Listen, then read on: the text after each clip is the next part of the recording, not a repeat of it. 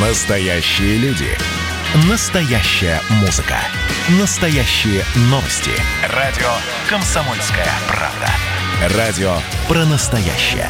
97,2 FM. эм. «Война и мир» с Валерием Федоровым. Глава ВЦО подводит итоги дня и рассказывает о жизни во всех ее проявлениях. Здравствуйте, дорогие друзья. Приветствуем вас в эфире радио «Комсомольская правда». Я Валентин Алфимов. Рядом со мной Валерий Федоров, глава Всероссийского центра изучения общественного мнения. И у нас в гостях Михаил Кабак. Михаил Михайлович знают все, потому что он единственный в нашей стране трансплантолог, который оперирует детей весом меньше 9 килограмм. Михаил Михайлович, а почему никто больше не берется за такие операции?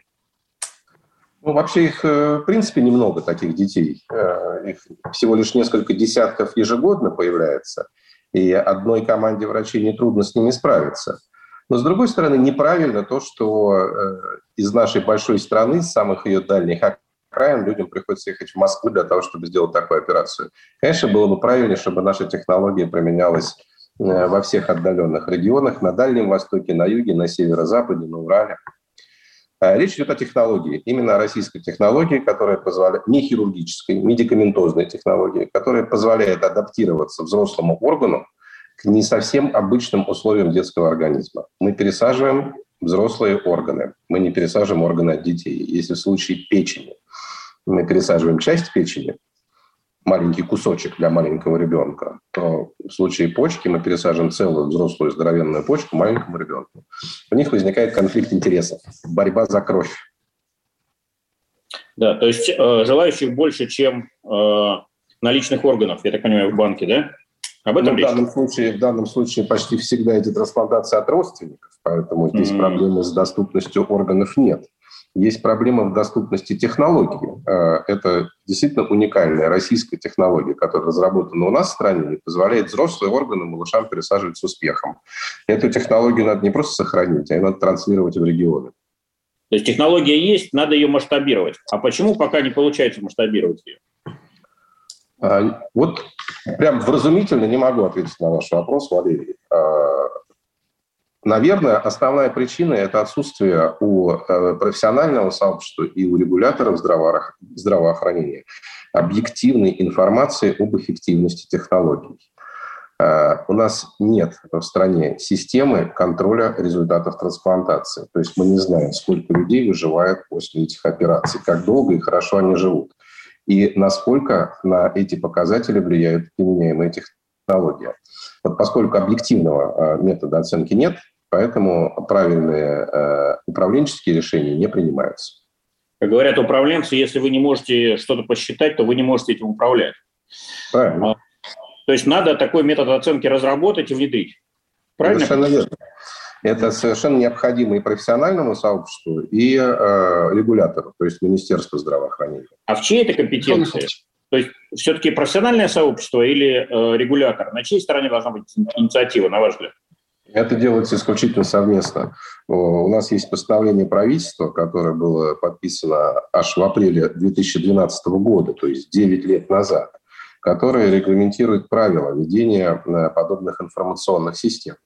Но, к сожалению, за это время у нас не разработаны э, системы ни профессиональным сообществом, ни Министерством здравоохранения, не разработаны системы, которые позволяют оценивать эффективность технологий. Это, большая, это большая проблема. А что здесь сложно, Михаил Михайлович? Я, честно говоря, не очень понимаю. Ну, вот есть пациент, ну, там раз в полгода ему и надо являться в поликлинику, его смотрят, наблюдают, или раз в месяц, или к нему врач приходит, спрашивает, как он себя чувствует, и уходит, и заносит это в карту. Нет, это, не, это другое? Не совсем в карту. Это должна быть компьютерная информационная система, потому что э, пациенты распределены более-менее равномерно по нашей большой стране, а аналитика должна осуществляться в едином центре.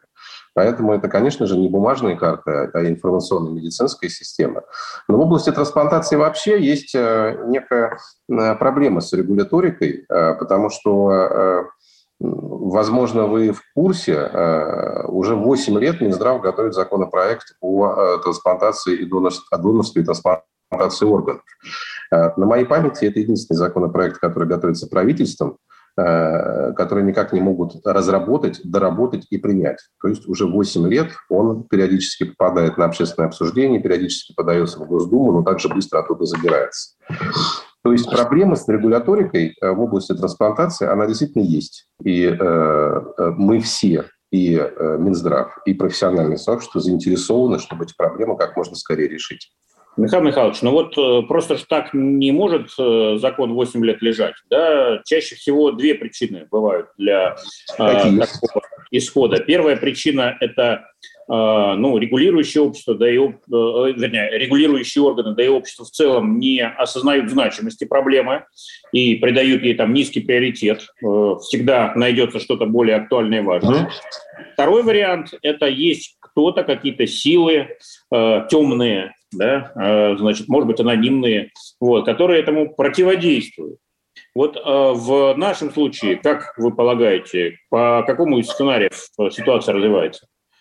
Я думаю, что по второму. А, в законе множество э, э, нюансов, которые не принимает профессиональное сообщество. Именно профессиональное сообщество. То есть здесь конфликт между регулятором и трансплантологами.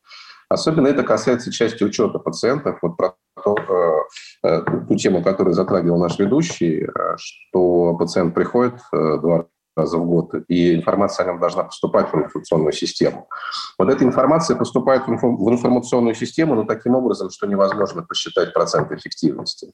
Потому что в информационной системе, который, в которой заносятся эти данные, которые разработаны Минздравом, нет сведений о дате выполненной ему операции.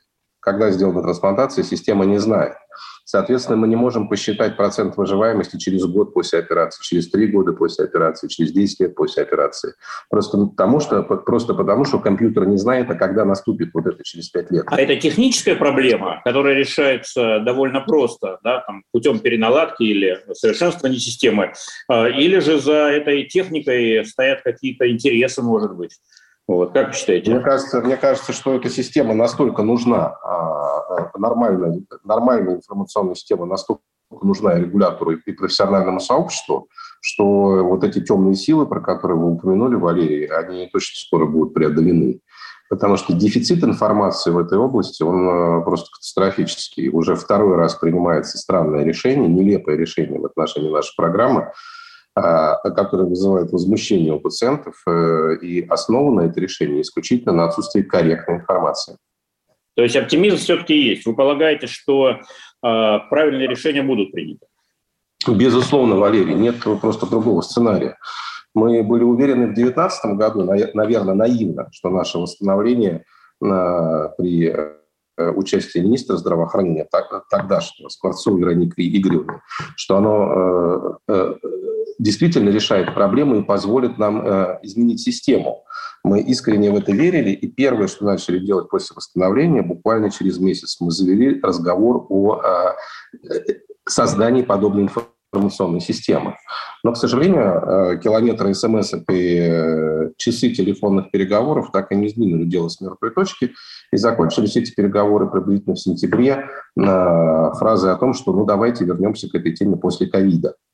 Но поскольку всем очевидно, что после ковида уже не будет никогда, то есть э, да. теперь, точнее, всегда будет после ковида, да, то э, мне кажется, надо э, продолжить решение этой проблемы параллельно с борьбой с ковидом. Ну, в таких случаях, если э, система не работает, я имею в виду профессиональная система, регулирующая система, как правило, нужно какое-то политическое вмешательство, да, вот, то есть какая-либо из политических организаций, партий, может быть, Общероссийский народный фронт, вот, может быть, общественная палата, в общем, неравнодушные люди, которые э, не боятся да, и э, готовы на самом высоком уровне эту проблему поднимать, доносить. Вот. Ну, чего греха таить? Чаще всего там до президента доходит, он стучит по столу и начинает что-то сдвигаться. Вот. Да, но пока, видимо, не дошло. Скажите, Михаил Михайлович, а, а сейчас очередь на трансплантацию есть детскую? В нашей стране. Да, конечно. У нас осталось, э, э, э, мы не знаем в масштабах всей страны, и как раз благодаря отсутствию информационной системы мы, никто не знает, что в масштабах всей страны происходит. Мы можем сказать, что в нашем учреждении 28 детей остались без трансплантации из-за закрытия нашей программы. Э, всех их надо было э, прооперировать до конца текущего года. Несколько из них прямо надо соперировать было бы прямо вот сейчас. Я надеюсь, что для этих нескольких детей мы найдем оперативное решение путем уже, скажем так, деликатных, прицельных предметных переговоров по конкретным детям. Не в плане решения проблемы целиком, а для того, чтобы mm-hmm. просто... Ну, то есть не Да, хотя да. бы так. А кто оплачивает такую операцию? Государство. Это бюджетная операция, финансируется по программе высокотехнологичной медицинской помощи. Но вы говорите, что программа закрыта. А, значит, наша, наша программа дополнительно предусматривает использование э, медикаментов, которые не покрываются программой ВМП. Один из них поставляется бесплатно по международной программе для цели трансплантации органов, в том числе и в Россию.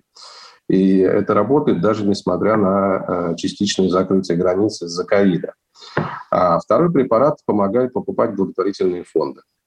В целом это не приводит к удорожанию э, программы. Более того, начиная с третьего года после трансплантации, э, стоимость, простите, что мы такие слова употребляем в эфире, но куда деваться, экономика всегда первична.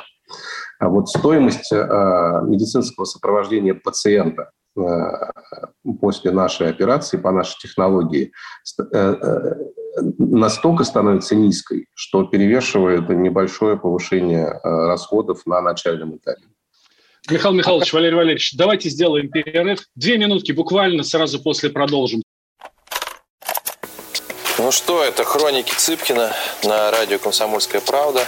Имеет ли право звезда напиться, принимать наркотики и вообще вести образ жизни, который не может послужить примером подрастающему поколению?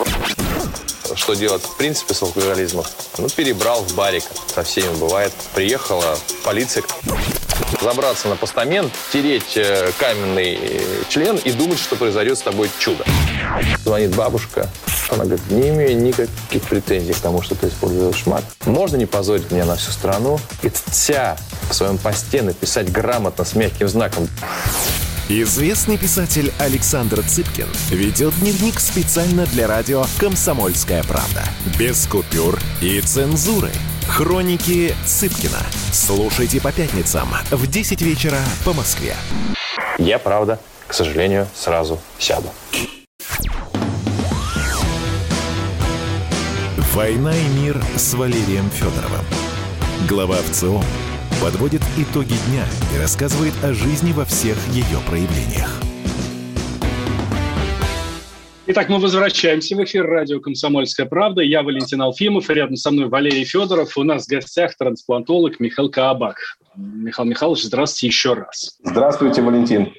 Э, Михаил Михайлович, вы сказали, что вот в вашем учреждении 28 человек, 28 детей сейчас ждут в очереди. Скажите, а как э, долго обычно нуждающиеся дети ждут трансплантацию? Сколько времени? Они прям, если быть честными, Валерий, они не в нашей клинике ждут. Они э, разбрелись, мы их раздали по другим больницам. В связи с закрытием программы здесь Тут надо немножечко вернуться к истокам. Почему у нас программа закрылась? Она закрылась потому, что из-за внутренних регуляторных актов ее стало невозможно осуществлять безопасно для детей. Вот именно контур безопасности. Я отмечу, что уже во второй раз, правильно? Совершенно верно. Первый раз в 2019 году. Вот из-за нарушения контура безопасности мы распределили пациентов по другим клиникам. Им сейчас небезопасно тут находиться и тут получать лечение. Поэтому э, они действительно ждут решения своей судьбы. Э, они хотят оперироваться именно по нашей методике и по нашей технологии, перед ними стоит тяжелое решение. Либо соглашаться на операцию по традиционным технологиям, либо э, ожидать восстановления нашей программы. Самым маленьким из них, тех, тем, которых невозможно прооперировать по традиционным технологиям, стоит еще более тяжелый выбор. Либо подрасти до тех размеров, когда их можно безопасно оперировать по классическим технологиям, а, либо все-таки ждать восстановления нашей программы. Если ее не произойдет в обозримом будущем, то таким детишкам остается только молиться. Но вы будете э, настаивать на восстановлении программы? Мы понимаю? обязательно будем э, это делать, мы уже это делаем. Мы сотрудничаем э, интенсивно с Общественной палатой и Советом по правам человека. и пытаемся э, взаимодействовать со всеми властными структурами, которые открыты для подобной дискуссии. Здесь действительно более нам представляется, что эффективнее решать эту проблему через, через диалог со властью, чем через петиции. Хотя и то, и другое работает.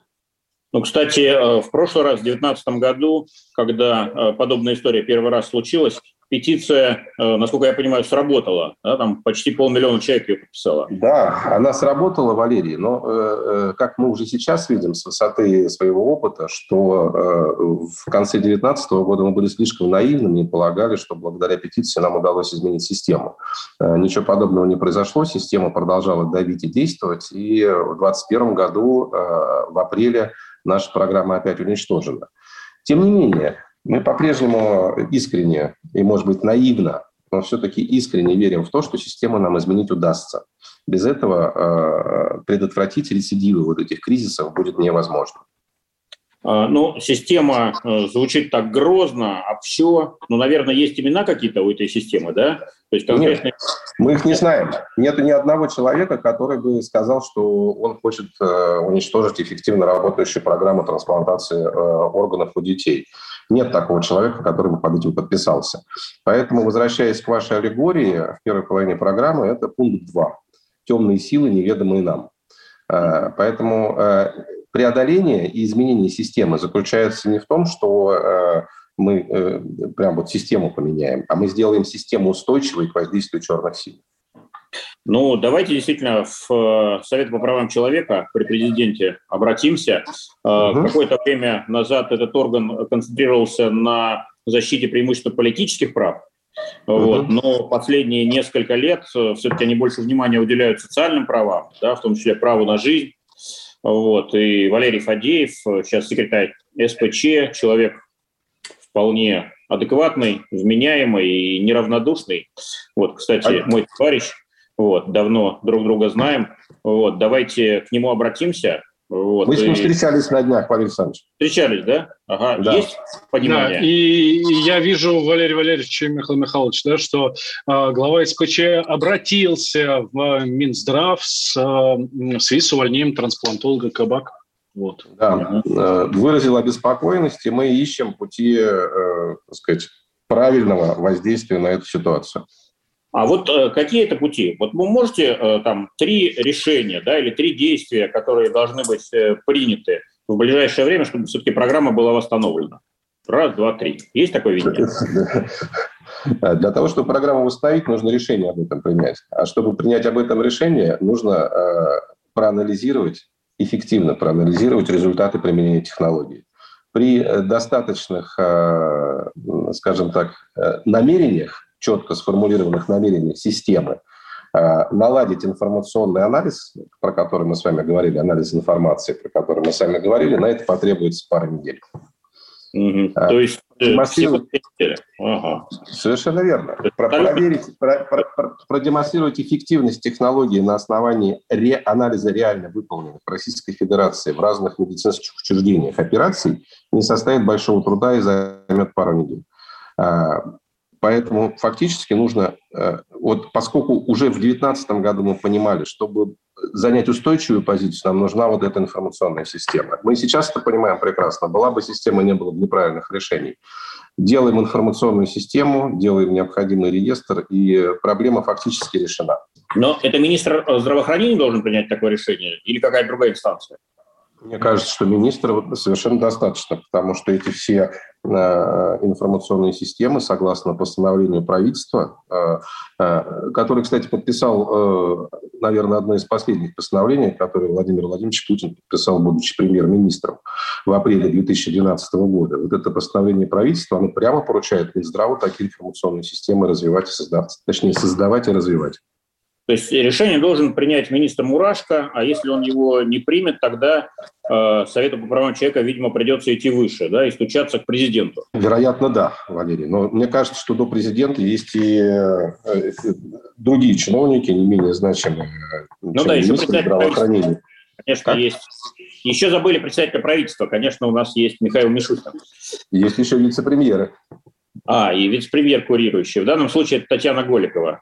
Татьяна Алексеевна, совершенно верно. Да, все люди, повторюсь, неравнодушные, вот, очень Абсолютно. эффективные, понимающие, знающие. Вот. А премьер-министр вообще цифровой человек.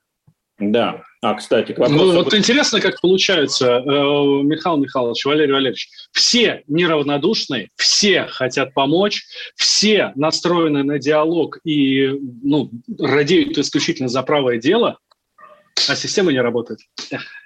Ну, давайте не забывать о силе общественного мнения. Вот два года назад она э, такую форму приняла подписание петиции. Сейчас петиции нет, э, но, есть, но... А, уже, уже есть. Угу. Хороший. Ну и кроме того, мы сейчас на радио «Комсомольская правда», угу. вот, и я думаю, наш голос будет услышан, да, все-таки медиа должны отражать мнение общества и поднимать острые проблемы, э, значит, на которые власть должна реагировать. Если уж по обычным каналам, таким, условно говоря, э, профессиональным или бюрократическим, сигнал не проходит почему-то. Мы очень вам благодарны, Валерий, за то, что вы поддерживаете наших пациентов, потому что э, мы чувствуем себя сейчас беспомощно. Мы, э, кроме мозга, компьютера и э, пальцев, э, не имеем фактически возможности их никак лечить. Э, поэтому испытываем большой дискомфорт из-за этого. Мы рады, что мы не одни в борьбе за их э, решение их проблем. Очень вам за это признательны, Валерий. Э, ну, мы, наверное, должны быть признательны «Комсомольской правде». Вот, авторитетное очень издание, целый холдинг, вот, и большая аудитория. Uh-huh. Не только в радио, да, сайт самый популярный э, из сайтов газетных. Uh-huh. Михаил Михайлович, может, просто скажете, где еще можно подписать петицию, да, на каком сайте? На change.org. Change.org. Да, да, не очень хорошая репутация у этого сайта с точки зрения наших органов власти, но когда э, такое огромное количество людей, как вот было, скажем, в 2019 году полмиллиона подписалось, вот, это невозможно игнорировать, какая бы ни была э, репутация. Поэтому э, все, кто хочет помочь, на Change.org, вот, давайте подпишем петицию, давайте сделаем так, чтобы сигнал дошел. Пусть э, детей, нуждающихся в трансплантологии, э, и э, не так много, но нам важна жизнь, конечно, каждого ребенка. Около 30 детей нуждается в трансплантации, но на самой операции дело не заканчивается. После операции детям нужно медицинское сопровождение. Вот таких детей, которые сейчас остались без медицинского сопровождения после коллапса нашей программы здесь, в НСЗД, их осталось около 400 человек. Это огромная проблема, как раз они являются основным генератором а, беспокойства и гнева родителей, и гнева родительского.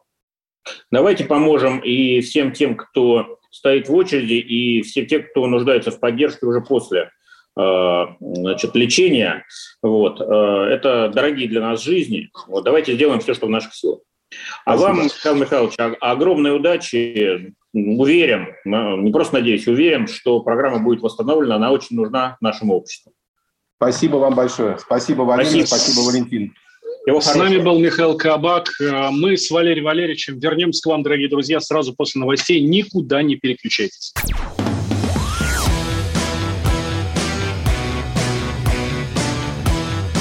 «Война и мир» с Валерием Федоровым.